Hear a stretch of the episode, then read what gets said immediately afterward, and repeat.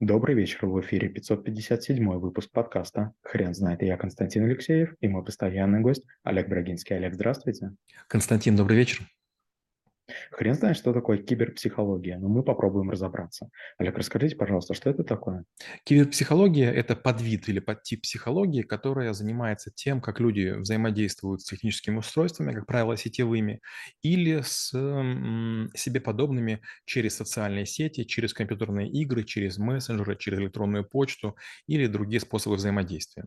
Например, знаете, вот э, по- пока не было компьютеров, многие люди разговаривали с собаками или кошками, лошадь- лошадьми, полностью уверенными, что те их понимают. Ну, спорно, но может быть.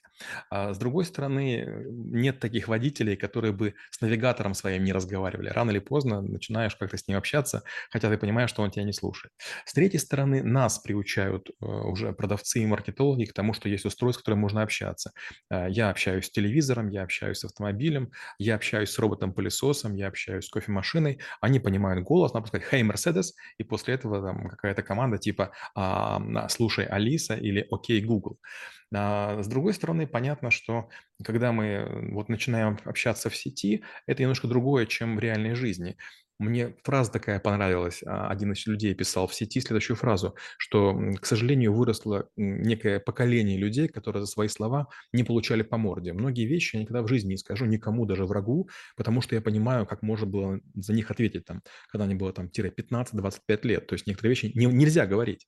Но сегодня люди, которые сидят в сети, они забыли о том, что их можно пропинговать, их можно найти. И по этому поводу, кстати, есть очень странный фильм, который называется «Пушки Акимба», где как раз рассказывается история о человеке, который думал, что в интернете он безнаказан, но его нашли. Но дальше, к сожалению, будут спойлеры, поэтому я смиренно умолкаю. Олег, вы не могли бы, пожалуйста, рассказать, в какой момент а, нашей истории а, появилось это понятие? Вы знаете, а, это очень было необычно. Появился сначала, вот появились чаты, форумы, где люди сначала были очень культурны, и было принято такое обращение «уважаемый Константин», то есть слово «уважаемый» было обязательно.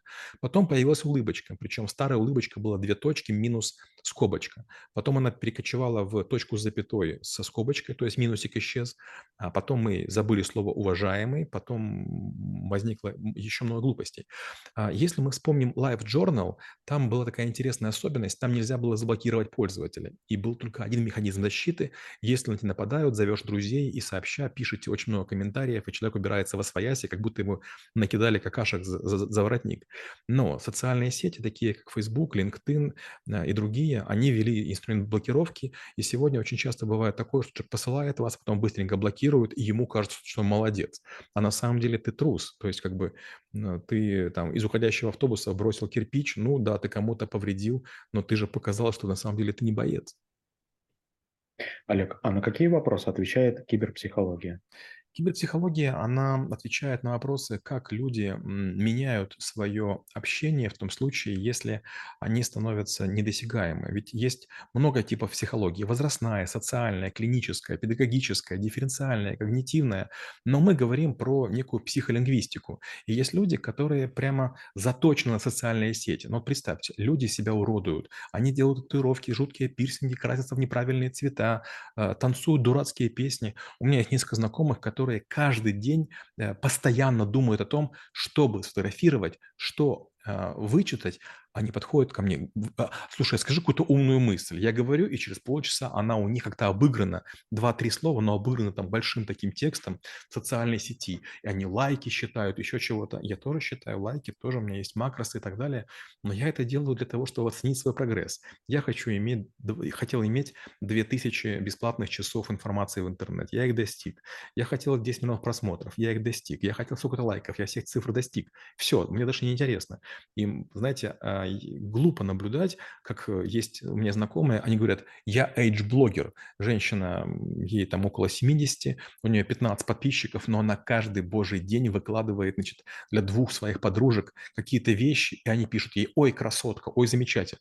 Боже мой, ради 15 человек. Другой пример. А, сайт школы трэблшутеров сейчас находится а, на планете на 7-миллионном месте. Он имеет 3200 э, визитеров каждый месяц. Представьте, это при таком маленьком количестве, а, зная, что сайт на планете больше двух миллиардов, Это означает, что примерно миллиард сайтов посещают только как бы люди, которые их создали и их знакомые. Ребята, зачем вы теряете на это время?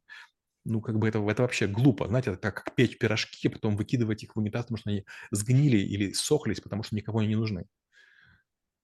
Олег, вы не могли бы, пожалуйста, рассказать, в каком направлении развивается а, это, это ответвление психологии?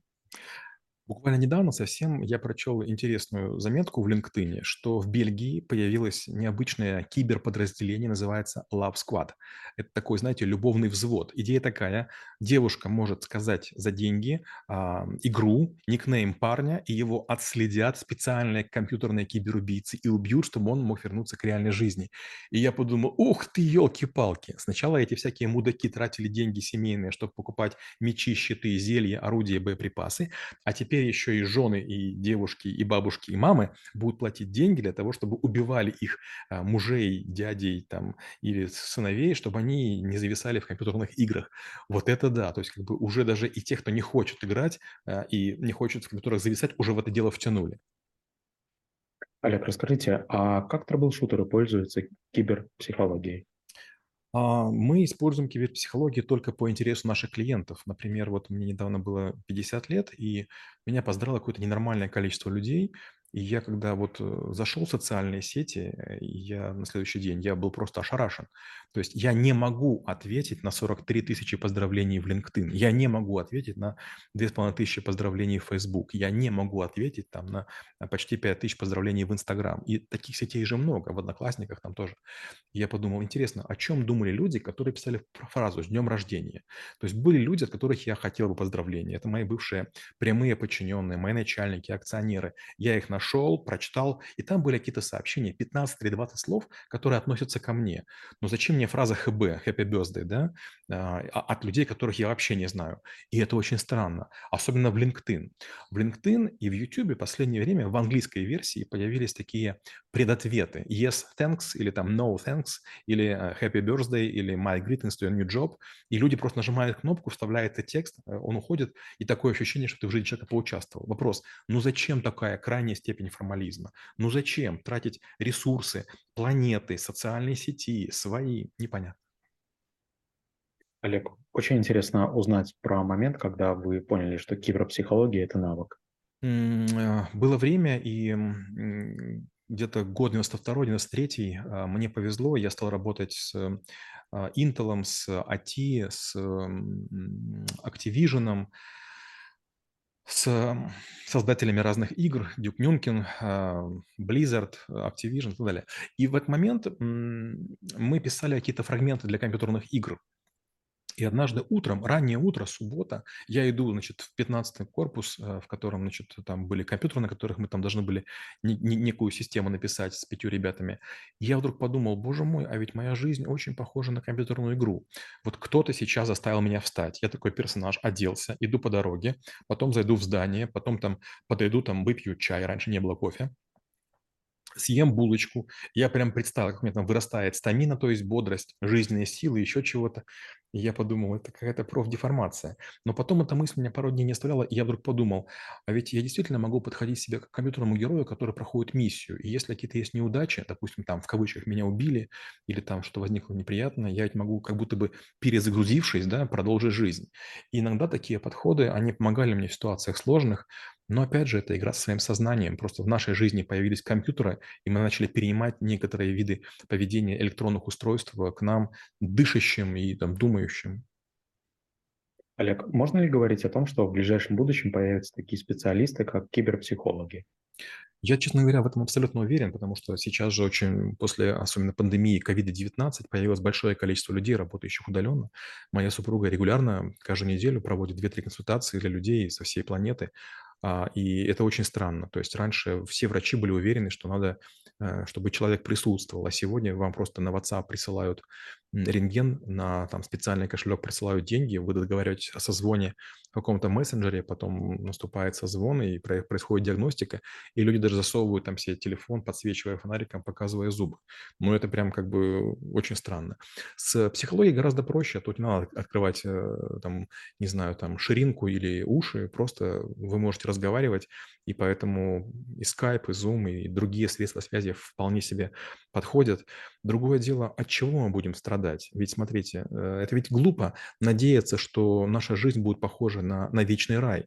Э, многие блогеры показывают, как они там замечательно себя чувствуют в каких-то странных городах, прекрасных гостиницах, катаются на машинах, но даже не нужно быть э, каким-то детективом, кибердетективом для того, чтобы просто взять картинку, посерчить, и вдруг окажется, что у 20 блогеров одна и та же фотография с водкой кевер и черной икрой и одним и тем же окном самолета, и все рассказывают, что они летят в разные направления. Или, например, вдруг кольцо, да, девушка показывает, опять вы делаете поиски, оказывается, что не ее рука, а таких фотографий очень много. Мы стали чересчур доверчивы. 2006 год стал переломным. Оказалось, что лжи в интернете стало гораздо больше, чем правды. Олег, спасибо. Теперь на вопрос, что такое киберпсихология, будет трудно ответить. Хрен знает.